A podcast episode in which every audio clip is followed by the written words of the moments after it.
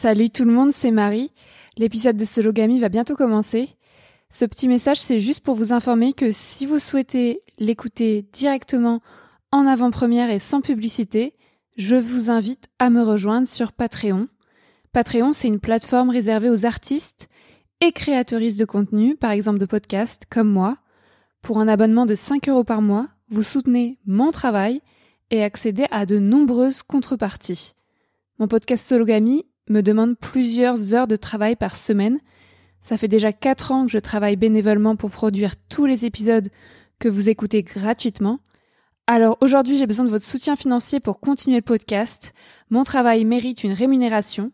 Si vous en avez les moyens, rejoignez ma communauté Patreon à l'adresse suivante patreon.com slash mariealbertfr. J'ai mis le lien dans la description du podcast. Grâce à votre abonnement, vous pourrez donc écouter les prochains épisodes de Sologamy avant tout le monde et sans publicité, et suivre les coulisses de mon travail au quotidien. Merci et à bientôt sur Patreon. Hey, it's Danny Pellegrino from Everything Iconic. Ready to upgrade your style game without blowing your budget? Check out Quince. They've got all the good stuff, shirts and polos, activewear and fine leather goods, all at 50 to 80% less than other high-end brands. And the best part? They're all about safe, ethical and responsible manufacturing. Get that luxury vibe without the luxury price tag. Hit up quince.com slash upgrade for free shipping and 365 day returns on your next order. That's quince.com slash upgrade. Hold up. What was that? Boring. No flavor. That was as bad as those leftovers you ate all week. Kiki Palmer here, and it's time to say hello to something fresh and guilt-free. Hello Fresh. Jazz up dinner with pecan-crusted chicken or garlic butter shrimp scampi. Now that's music to my mouth. Hello Fresh. Let's get this dinner party started. Discover all the delicious possibilities at hellofresh.com. Planning for your next trip? Elevate your travel style with Quince. Quince has all the jet setting essentials you'll want for your next getaway, like European linen, premium luggage options, buttery soft Italian leather bags, and so much more. And is all priced at 50 to 80% less than similar brands. Plus, Quince only works with factories that use safe and ethical manufacturing practices. Pack your bags with high-quality essentials you'll be wearing for vacations to come with Quince. Go to quince.com/pack for free shipping and 365-day returns.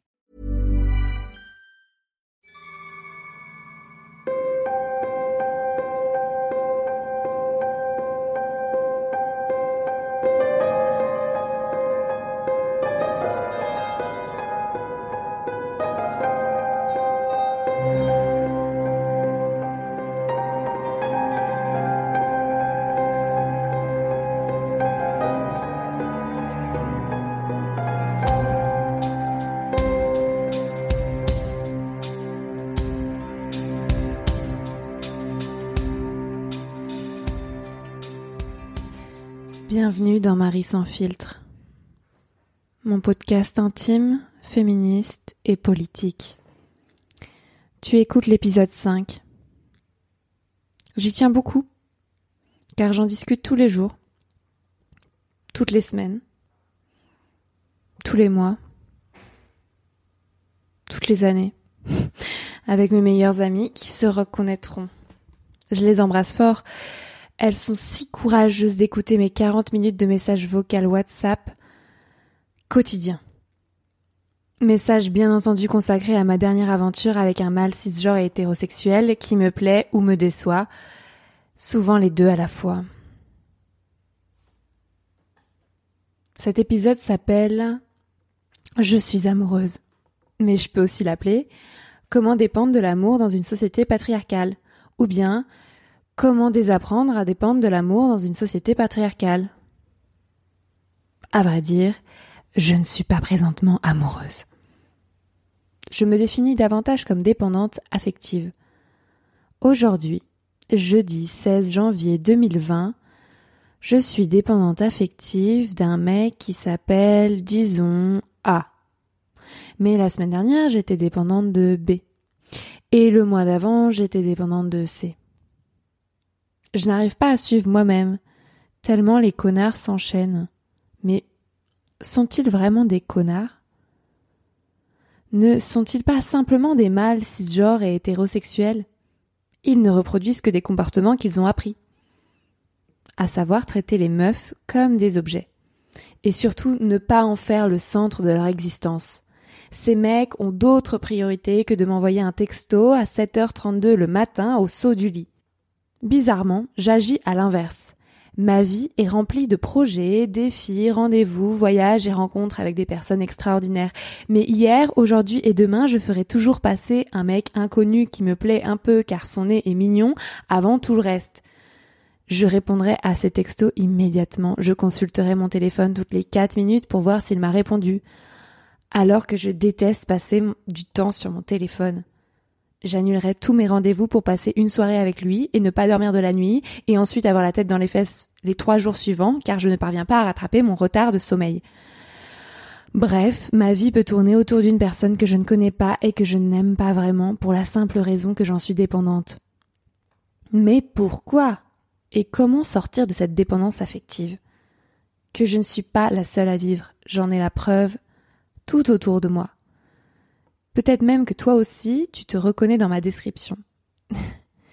eh bien, surprise, nous pouvons en sortir. Je te raconte mes récentes avancées dans cet épisode. Alors, pour commencer, je tiens à te donner un exemple de dépendance affective, tout à fait classique. Je raconte des événements réels qui se sont déroulés à la fin de l'année 2018. Il y a plus d'un an, je suis tombée amoureuse, entre guillemets, d'un mec que j'appellerai Thomas dans cet épisode, car je fais attention à l'anonymat des connards. Je doute qu'il l'écoute un jour, mais sait-on jamais. J'ai souffert pendant des mois de cette relation qui a duré à peine quelques jours. J'ai souffert de ma dépendance affective, de son comportement à mon égard et de la honte et de la culpabilité que j'ai ressentie ensuite. J'ai beaucoup appris de cette expérience, c'est pourquoi je la prends en exemple. Avant de te raconter, je précise une notion très importante des relations amoureuses et sexuelles dans un cadre hétérosexuel. Mais elle s'applique aussi aux relations homosexuelles. Elle s'appelle le ghosting. Tu sais, j'écris un roman en ce moment et je définis le ghosting comme suit. Ghoster, faire le fantôme en anglais, consiste à ne plus donner de nouvelles à une personne pour s'en éloigner du jour au lendemain. En pratique, ghoster signifie que la personne chérie ne m'envoie plus de messages, ne répond plus à mes appels et me pose des lapins pour progressivement m'oublier sans qu'elle ne m'explique jamais la raison de son départ. Bon, les définitions du ghosting diffèrent selon les personnes et les situations, mais tu as compris le principe. Personnellement, je souffre davantage d'une personne qui me ghoste que d'une personne qui m'explique qu'elle ne veut plus me voir une bonne fois pour toutes. Je préfère savoir et passer à autre chose qu'attendre des jours, des semaines ou des mois des nouvelles de quelqu'un qui n'en donnera jamais. À l'été 2019, j'ai été dépendante d'un mec que j'appelle D et qui répondait à mes textos tous les cinq jours en moyenne. J'ai cru que j'allais crever tellement je souffrais de ce ghosting. Bon, c'était pas vraiment un ghosting, mais je l'ai vécu comme ça. Je me posais dix mille questions, je me sentais angoissée, trahie et en colère.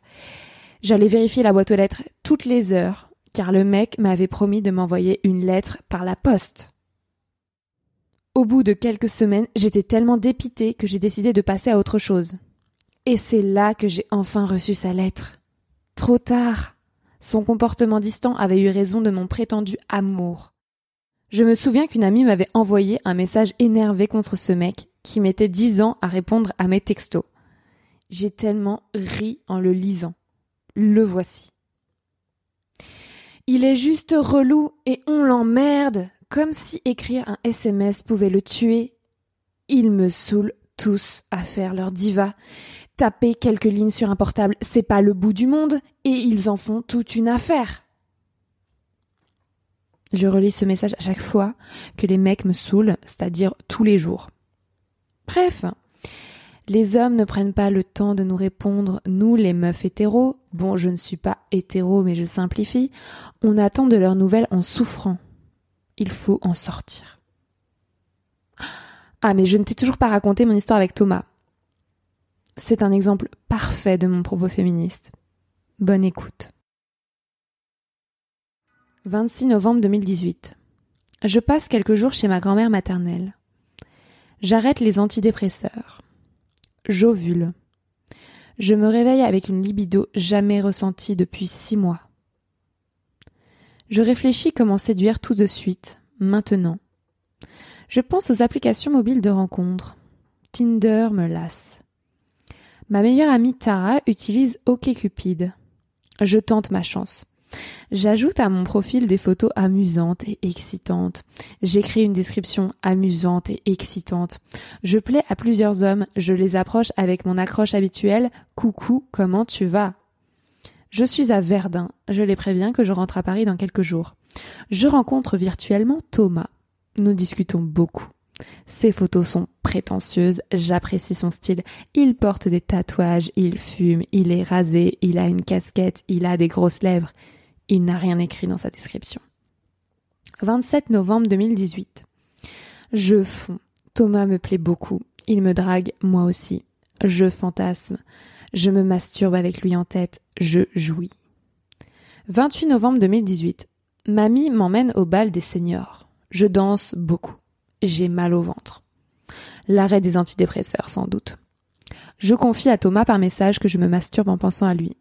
Il est excité. Nous parlons de sexe. Il veut me voir le soir de mon retour à Paris.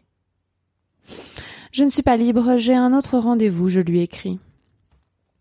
29 novembre 2018. Je quitte Verdun. L'homme que je dois rencontrer le soir même annule notre rendez-vous. Thomas en est heureux. Il propose de m'attendre à 22 heures devant le centre d'animation où j'ai cours de théâtre. Je suis excitée. Je me sens heureuse de rentrer à Paris. Une fois n'est pas coutume mais je pleure dans le bus car je quitte ma grand-mère pour plusieurs mois. Je me sens anxieuse pendant mon cours de théâtre, je crains la déception. Je place d'immenses espoirs en lui. Un camarade de jeu tente de me rassurer. C'est peut-être l'amour de ta vie. Je sors la dernière du centre d'animation. Je me sens mal. J'aperçois Thomas sur le trottoir opposé. Je suis déçue tout de suite. Il me semble petit recroquevillé. Il n'est ni petit, ni recroquevillé. Il m'attend. Je prends un paquet d'amandes des mains de mon partenaire de jeu et je me dirige vers Thomas. Je lui fais la bise. Je suis très déçue. Il est laid, il ne porte pas de casquette. Il arbore la coupe de cheveux du joueur de football Olivier Giroud, rasé sur les côtés, mèche au milieu du crâne.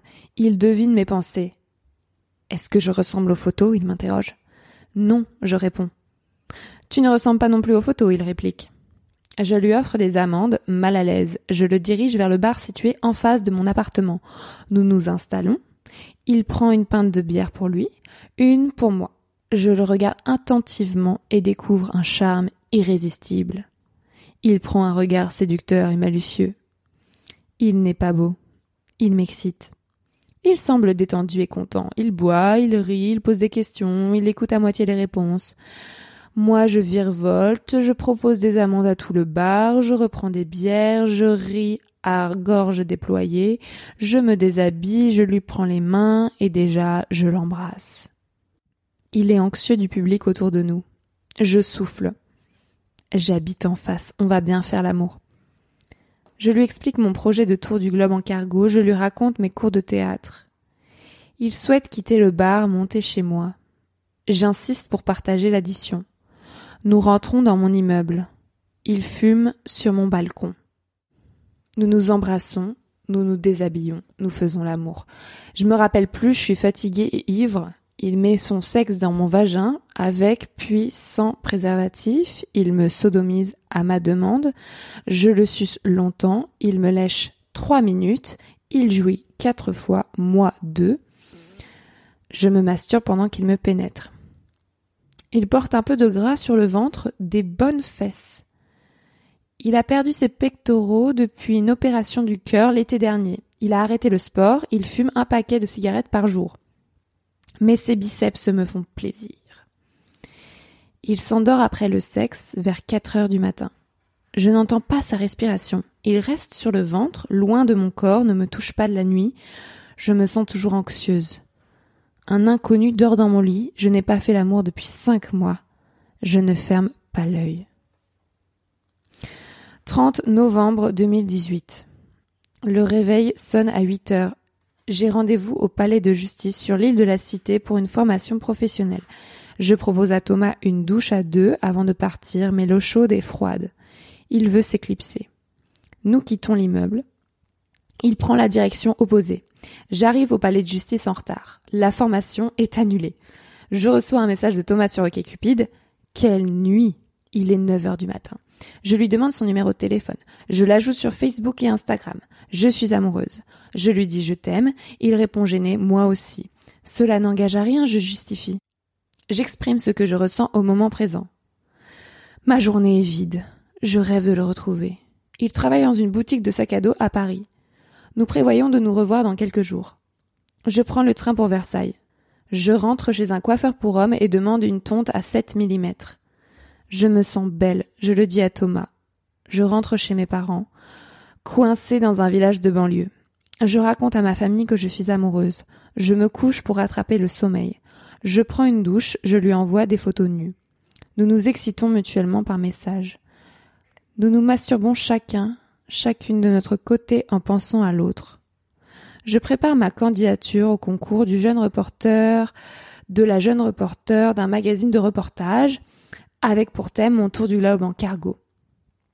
Comme ça, j'oublie mon téléphone portable pendant deux heures. Je découvre la musique électronique du groupe de Thomas sur YouTube. J'écoute en boucle l'un de leurs titres. 1er décembre 2018. Je fais la tournée des médecins, dentistes et ophtalmos.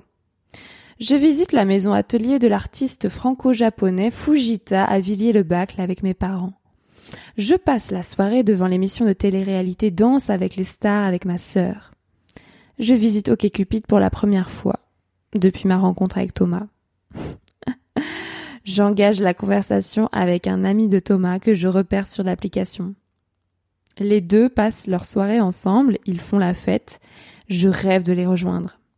Je dis à cet ami J'ai envie de te voir.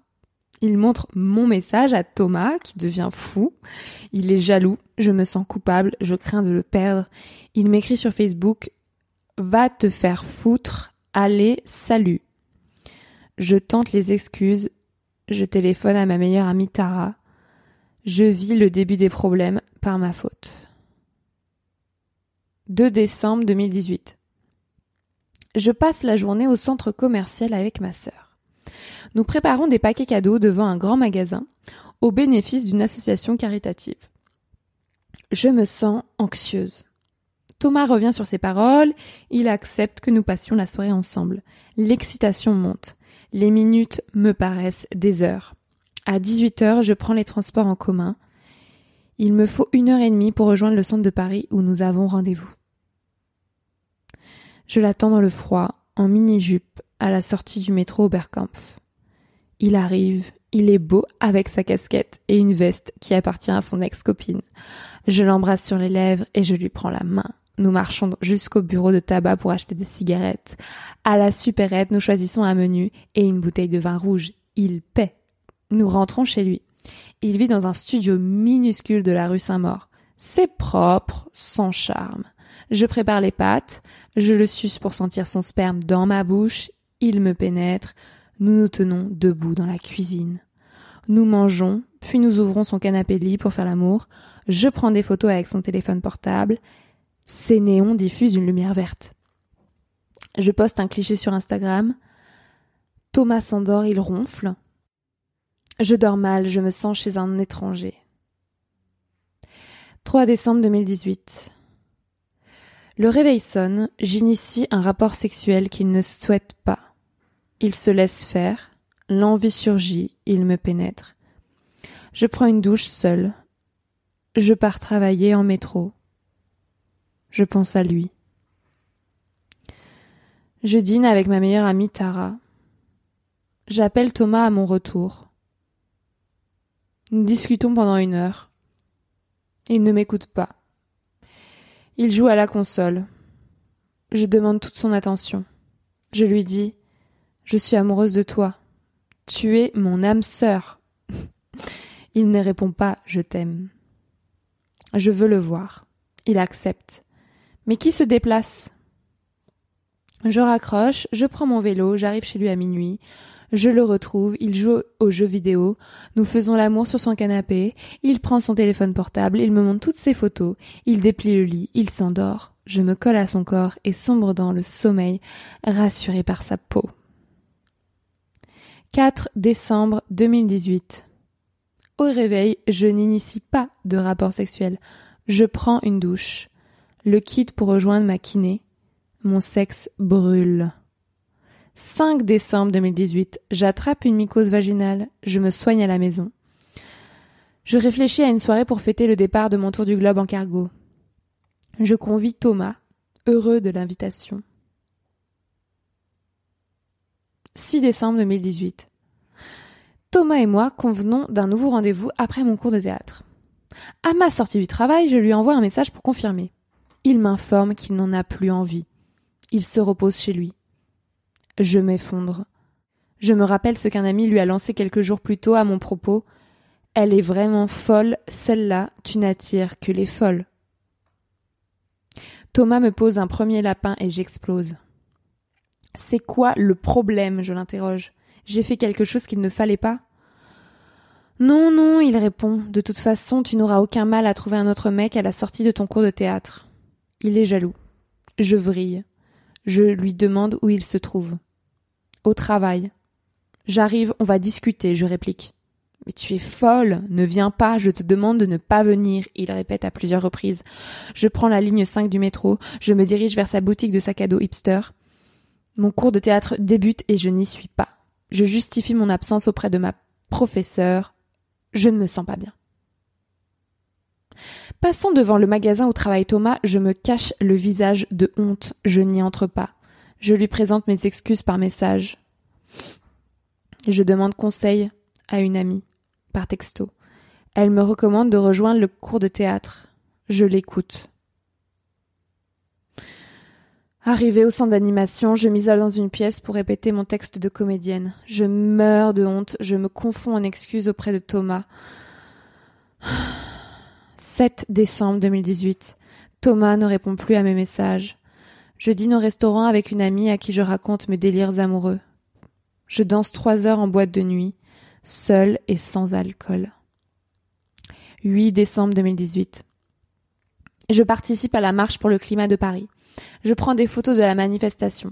Je passe la soirée avec Tara dans l'appartement de son copain à Clichy-la-Garenne. Il est absent.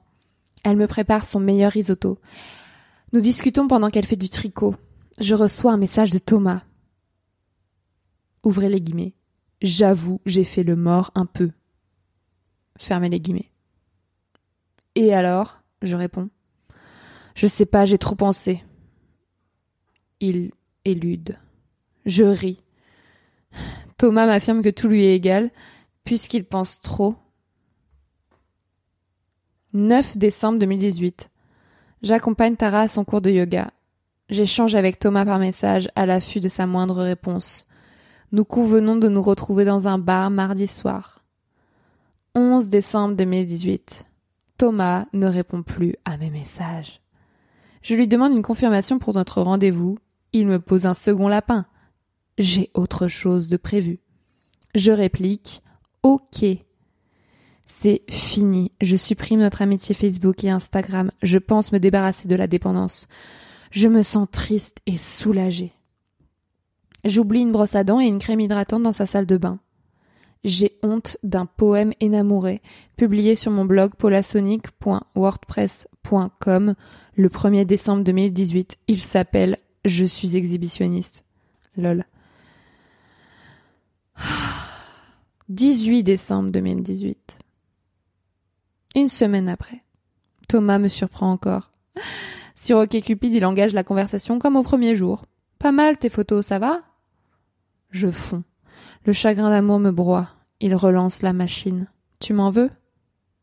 Je mens. Non.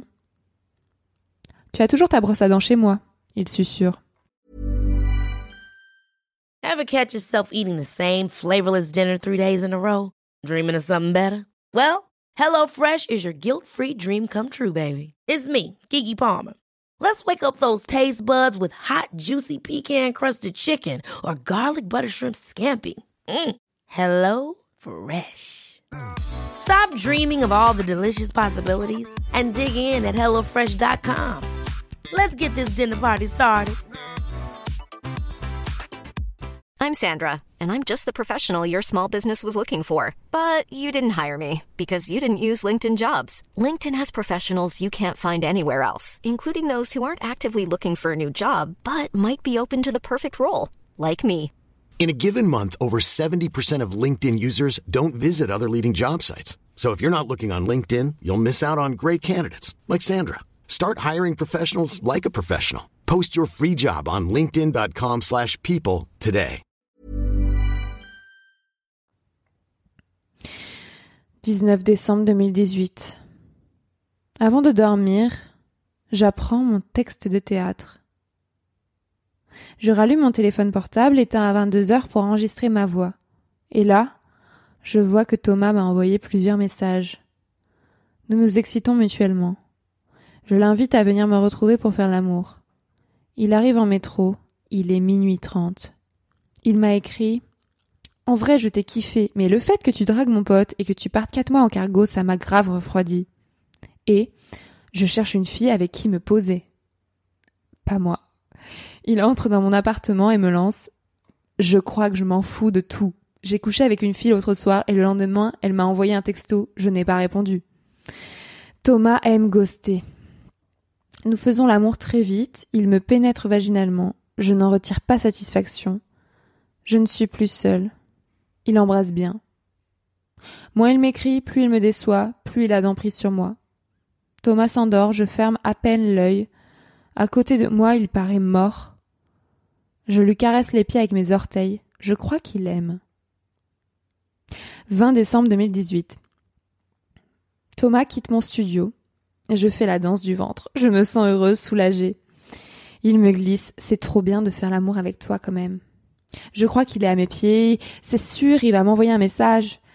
Je lui annonce que je tiens à récupérer ma brosse à dents avant mon départ. Je me rends chez ma kiné, puis à mon cours de théâtre pour la dernière fois. Ma vessie me fait souffrir. Les allers-retours aux toilettes sont pressants. J'attrape une infection urinaire. Je rassemble mes plantes médicinales, je décide de guérir ma cystite sans antibiotiques. Je dors bien. Mais Thomas ne m'envoie plus de messages, il ne répond pas aux miens. Je quitte Paris sans aucune nouvelle. Et ma vessie souffre toujours. Au 1er janvier 2019, je décide que Thomas est un connard. Je n'aime pas son prénom, je n'aime pas sa tête, je n'aime pas son torse, je n'aime pas ses cheveux. J'aime sa bouche, j'aime sa langue, j'aime son regard, j'aime ses tatouages, j'aime ses gestes, j'aime ses bras, j'aime sa casquette, j'aime son style, je n'aime pas son sexe. J'attrape une mycose, puis une cystite en sa compagnie. Nous n'utilisons pas de préservatif à chaque rapport sexuel. Il me lâche une seule fois, ce que je n'appelle pas un cunilingus puisque je ne jouis pas. Je le suce un grand nombre de fois. Je le fais jouir à plusieurs reprises. Les rares occasions où je jouis pendant qu'il me pénètre vaginalement, je le dois à mes doigts, qui masturbent mon clitoris en même temps. Il ne se soucie pas de ma vestibulodynie, pathologie vulvaire dont je souffre depuis un an et demi. Il me pose deux lapins de suite sans explication ni excuse. Il me rappelle deux semaines plus tard pour utiliser mon corps à nouveau. Il obtient ce qu'il cherche et il disparaît. Il ne parle que de lui. Il me montre des centaines de photos le concernant, mais ne s'intéresse jamais à moi. Il joue à la console lorsque je lui rends visite ou lui parle au téléphone. J'attends qu'il se tourne vers moi. J'attends toujours. La seule fois où je mange chez lui, c'est moi qui cuisine. Il se dit féministe, mais mes poils le dérangent. Il me demande d'épiler mes aisselles. Quand nous nous voyons, il refuse de se déplacer. C'est moi qui prends mon vélo pour aller chez lui. Thomas est paresseux, égoïste, sûr de lui ennuyeux. Il n'arrive pas à se concentrer, reste scotché à son téléphone portable même lorsque nous faisons l'amour. Il me traite comme un objet. Je me persuade peu à peu que je suis un objet. Je ne mérite pas mieux. Je tombe amoureuse de lui, je lui fais de grandes déclarations, je lui saute dessus, je le harcèle. Je me culpabilise pour tout cela. Mais je ne lui en veux jamais. Je vaux mieux que Thomas, je mérite le respect. Je n'ai pas besoin de lui, ni des autres, je me suffis à moi-même. Je ne le contacte plus, je ne lui réponds plus. Te raconter mon histoire avec Thomas aujourd'hui referme déjà une plaie. Après Thomas, je suis partie au Havre pour embarquer sur un cargo qui m'a fait voyager pendant quatre mois autour du globe. Je parlerai de ce voyage dans un prochain épisode, de janvier à mai 2019. Je lui ai envoyé un message d'adieu, mais il n'a jamais répondu. À mon retour en France en mai 2019, j'ai reçu un message de Thomas sur Instagram contenant quatre mots. Alors, tu as kiffé. Il parlait sans doute de mon voyage en cargo, pas de notre relation. Je ne lui ai jamais répondu. Il m'a fallu attendre juin 2019 pour commencer à l'oublier vraiment. J'ai mis six mois à me remettre de Thomas. Et j'écris toujours sur lui aujourd'hui. Quelle leçon en tirer Simplement que je dois sortir de la dépendance affective. Mais comment? Après Thomas, je suis retombée deux fois dedans. Je t'ai déjà raconté mon histoire avec D à l'été 2019. Tu sais, le mec devait m'envoyer une lettre. Et puis en décembre 2019, il y a quelques semaines, je me suis attachée en quelques jours à un mec que j'appelle E, rencontré aussi sur une appelée de rencontre. Comme avec Thomas, je me suis emballée par texto et ensuite on s'est vu, on a couché ensemble et il m'a ghosté. Le plus drôle dans mon histoire avec eux, c'est qu'il m'avait promis de ne jamais me ghoster. Je lui ai demandé s'il voulait me revoir après plusieurs jours sans nouvelles de sa part. Il a répondu oui, puis m'a expliqué qu'il faudrait nous contenter d'une relation platonique, car il ne voulait aucun sentiment. À ce moment, je lui ai demandé si le sexe platonique existe, car j'ai envie de rebaiser avec lui. Mauvaise nouvelle, le sexe platonique n'existe pas selon monsieur E. J'en déduis donc que notre relation s'achève là. Pourquoi suis-je la seule à m'attacher et à souffrir dans cette relation? Je prends l'exemple de Thomas, de A, de B, de C, de D ou de E, peu importe, c'est toujours le même schéma. Si tu veux avoir une idée du séisme de mes émotions en période de dépendance affective, tu peux aller lire mon blog polasonic.wordpress.com sur lequel je publie mes textes au sujet de ces mal en question, ou plutôt au sujet des émotions qu'ils déclenchent dans mon corps et mon esprit. La dépendance affective fonctionne comme une drogue. Recevoir de l'attention d'un mec produit de la dopamine dans mon corps. Je me sens euphorique. Je recherche cette drogue à tout prix. Quand j'en manque, je sombre dans un trou. J'alterne période de bonheur et de désespoir.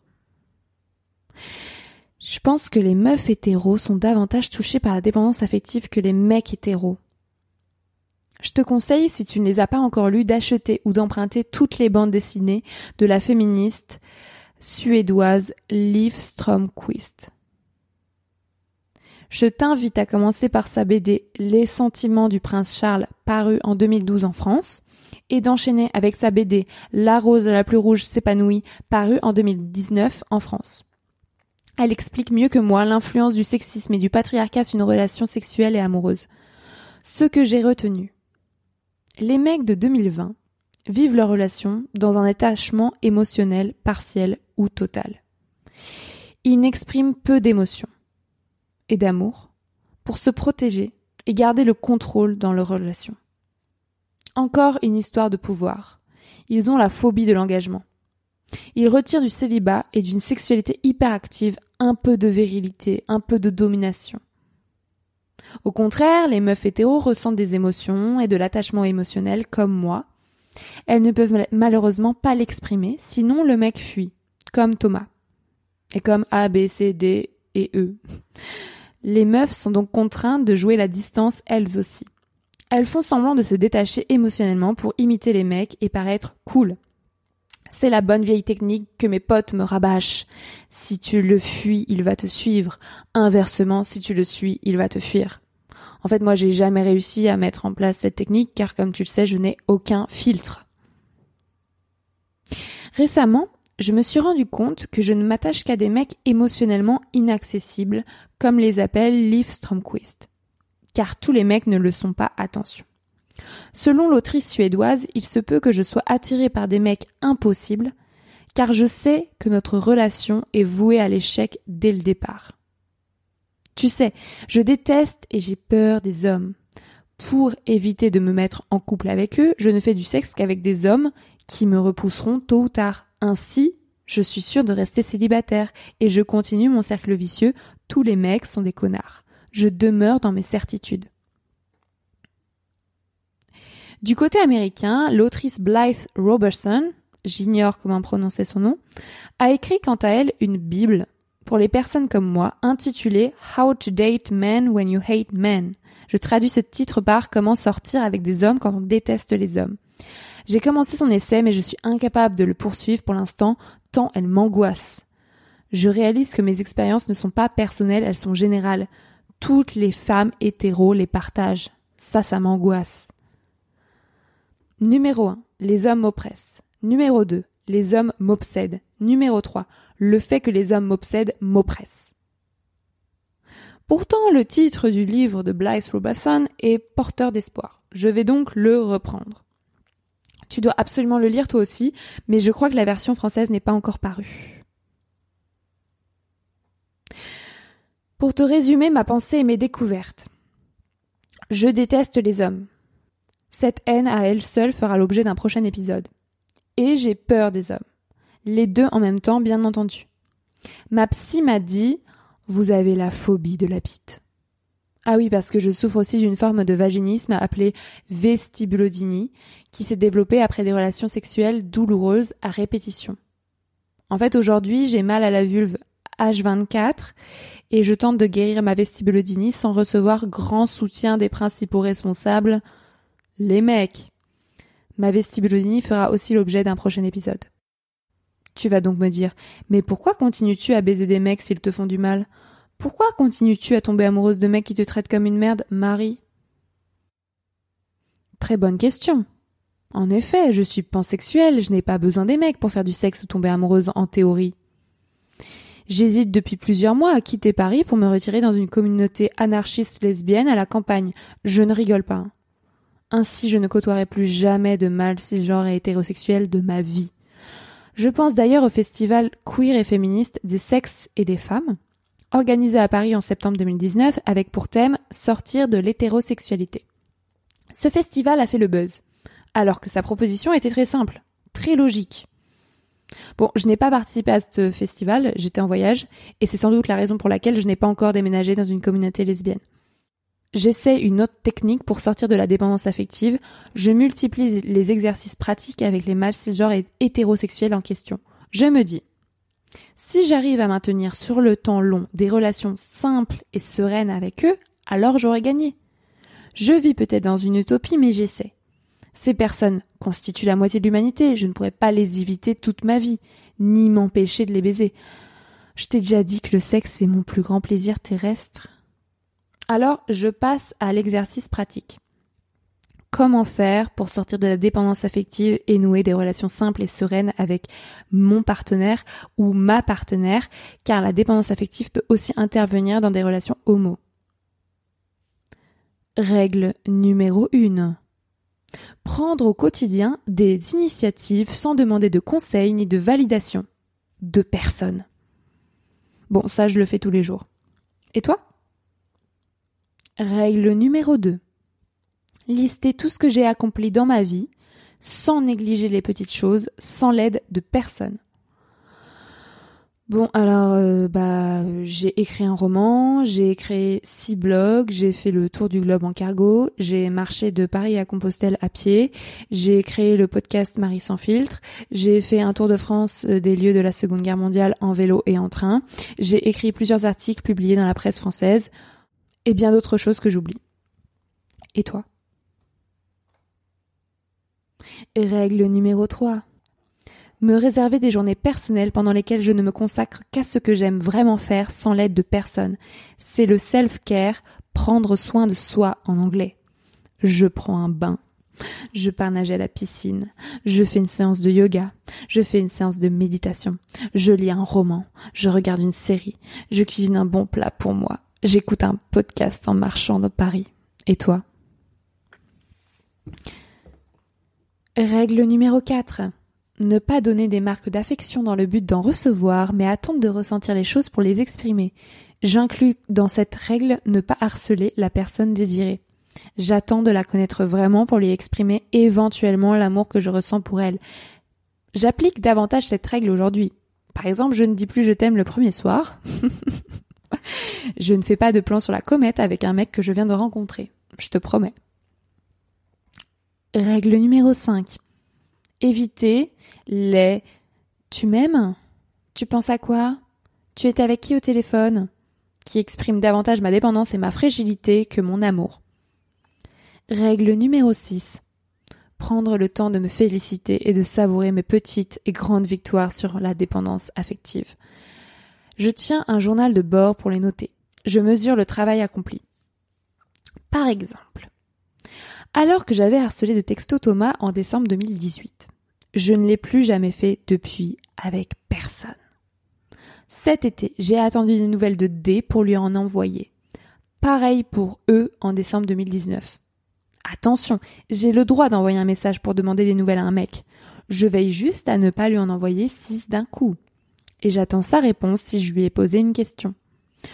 En janvier 2020, j'ai remporté deux nouvelles victoires. Incroyable, je n'ai pas couché le premier soir avec un mec que je viens de rencontrer, que j'appelle F c'est la première fois de ma vie que je ne couche pas le premier soir. Bon, j'exagère. Personnellement, ça m'empêche de m'emballer. Si je prends mon temps dans une relation, je m'attache moins vite. Bon, j'ai quand même couché avec F au deuxième rendez-vous. Mais bizarrement, le lendemain de la baise, je ne me suis pas sentie au fond du trou. Je n'aspirais pas à le revoir dans les cinq minutes. Je n'interprète pas son absence de message comme un rejet de ma personne. Je me laisse du temps pour apprendre à le connaître et m'attacher, si j'en ai envie, s'il me plaît vraiment, peut-être un jour. Règle numéro 7. Distinguer la dépendance affective de l'amour.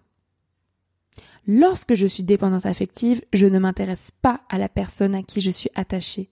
Je me moque de sa personnalité ou de notre entente tout ce que je désire, c'est qu'elle me valide, qu'elle me dise que je suis belle, que je suis excitante, que je suis brillante et qu'elle m'aime pour toute la vie. J'ai été éduquée comme une bonne petite fille qui fait reposer mon accomplissement et mon bonheur sur l'amour inconditionnel d'un homme cisgenre et hétérosexuel. Au contraire de la dépendance affective, le vrai amour se construit sur le long terme. Il est désintéressé, il est serein. J'aime une personne pour ce qu'elle est, non pour ce qu'elle m'apporte. Je lui souhaite d'être heureuse sincèrement. Et si elle est heureuse sans moi, alors je l'accepte et je m'en réjouis. Bon, je sais, c'est utopiste. Pour finir, je citerai ma fabuleuse psy, Agnès Verrou, qui a écrit ceci sur la dépendance affective. Le dépendant de l'amour est dupe d'une idéologie fortement liée à la domination masculine. Cette domination masculine a compris que la coercition était moins efficace pour réguler la sexualité que d'installer dans les esprits les barrières qui les contraignent. Le tour de force le plus génial de ce système a été de convaincre la plupart des individus, mais surtout les femmes, que la sexualité devait être sanctifiée par l'amour. La passion amoureuse, qui était considérée dans toutes les sociétés comme une sorte de maladie mentale, est dans la nôtre un idéal et un modèle relationnel. Or, s'il est fort agréable d'être amoureux ou amoureuse, cet état est trop fragile et incertain pour servir de base que ce soit à un individu, à une famille ou à une société. Les dépendants affectifs au-delà de leur histoire personnelle et familiale qui ne leur a pas permis d'acquérir suffisamment d'estime d'eux-mêmes et de construire leur sentiment de sécurité, sont les victimes d'une idéologie qui en dit rarement son nom. Voilà, je te parlerai pas de mon histoire personnelle et familiale qui explique mon insécurité affective actuelle dans cet épisode, d'autant que je ne pense pas que mes parents soient coupables. Je tiens toujours la société patriarcale pour responsable de cette dépendance affective. Aujourd'hui, je fais la différence entre amour et dépendance affective. Je ne dis plus je suis amoureuse de cette personne, mais je suis dépendante affective de cette personne. Ou le cas échéant, j'aime cette personne. Le titre de cet épisode est donc nul et non avenu. Mais tu m'as comprise. Si tu as une autre conception de l'amour à me soumettre, écris-moi, cela m'intéresse. À mon sens, l'amour conjugal, avec un mec, ou une meuf, ou une personne non binaire, peut surprendre ma vie à n'importe quel moment. Il ne définit pas mon bonheur ou ma sérénité. Je le considère comme un bonus, mais plus une condition. Alors je construis ma vie sans amour conjugal. Ma vie ne dépend de personne. Je me suffis à moi-même. Je suis assez.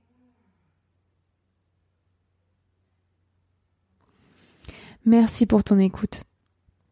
Si tu as aimé cet épisode de mon podcast Marie sans filtre, je t'invite à faire ce qui compte vraiment, le partager autour de toi.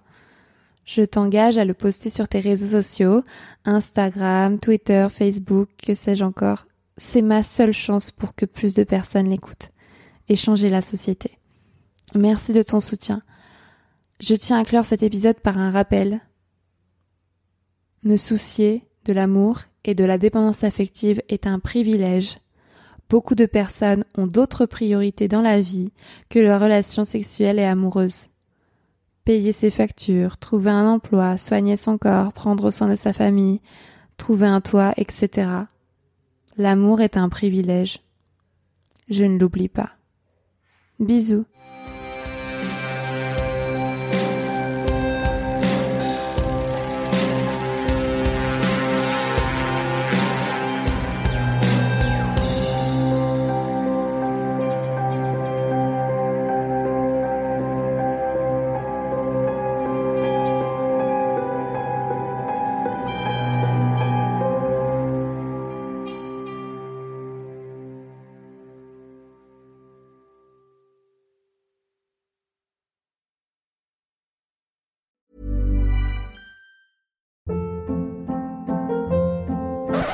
Hold up. What was that? Boring. No flavor. That was as bad as those leftovers you ate all week. Kiki Palmer here, and it's time to say hello to something fresh and guilt-free. Hello Fresh. Jazz up dinner with pecan-crusted chicken or garlic butter shrimp scampi. Now that's music to my mouth. Hello Fresh. Let's get this dinner party started. Discover all the delicious possibilities at hellofresh.com.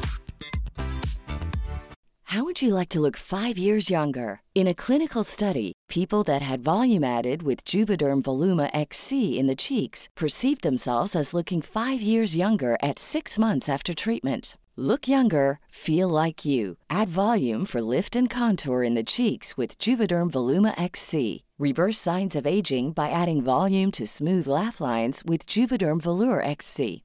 For important safety information and to find a licensed specialist, visit juvederm.com. That's J U V E D E R M.com. Not for people with severe allergic reactions, allergies to lidocaine, or the proteins used in Juvederm. Common side effects include injection site redness, swelling, pain, tenderness, firmness, lumps, bumps, bruising, discoloration, or itching. There's a risk of unintentional injection into a blood vessel, which can cause vision abnormalities, blindness, stroke, temporary scabs, or scarring. Talk to a licensed specialist to find out if it's right for you.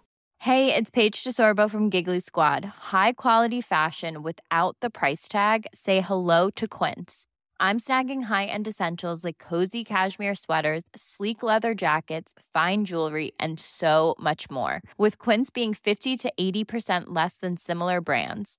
And they partner with factories that prioritize safe, ethical, and responsible manufacturing. I love that. Luxury quality within reach. Go to quince.com slash style to get free shipping and 365 day returns on your next order.